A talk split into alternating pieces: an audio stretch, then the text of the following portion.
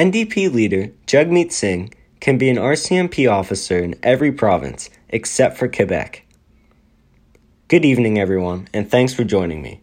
My name is Owen Curry, and on today's episode of First Down Politics, we're discussing Bill 94.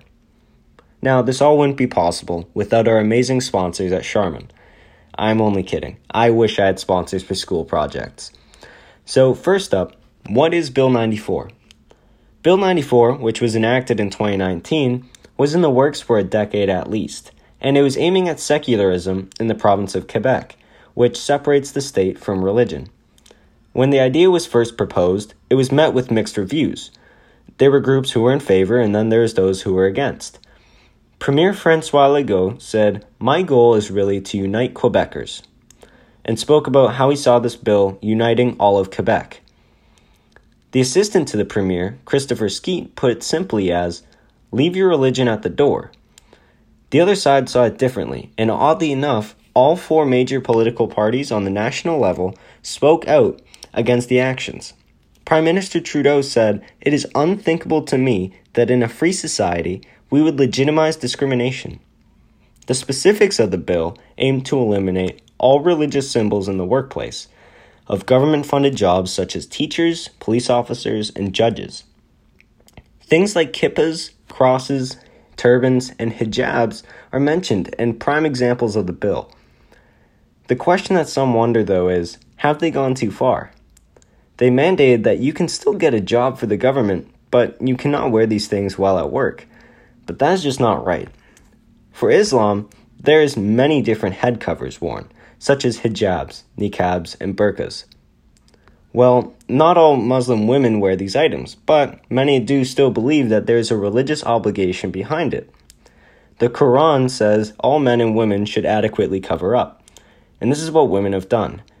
Depending on the source, the Quran or Hadith, veiling ranges from covering some parts of the body to all parts except for hands and eyes. The tradition started after writings of Muhammad's wives wearing veils came out. For centuries, women in Islam have worn face and body coverings. Not doing so as a woman is seen as dishonoring your fam- family in some parts of the religion. The partial intention is to prevent men's desires, since they can only see the face of the woman. The reason this bill is monumental is because this breaks centuries of traditions and feels targeted towards a main audience.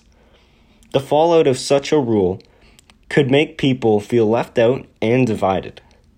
Within religions, there could be a divide between those who have jobs, but they can still wear these coverings, versus those who can't. This will prevent a generation of kids growing up from dreaming of having any job imaginable because they can't get certain ones only because of their religion. Who thought that in this day and age, that would still be a thing?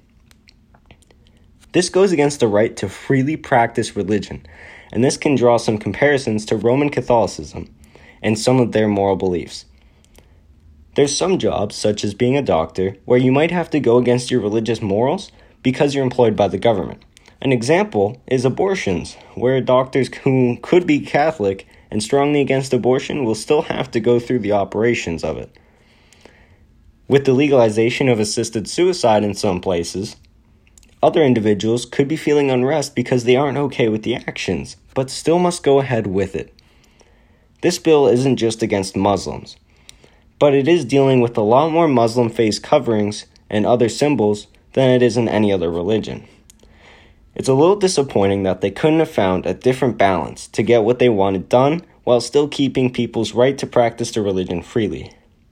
I do hope that someday they can amend this bill and get it right, and let this serve as a learning block.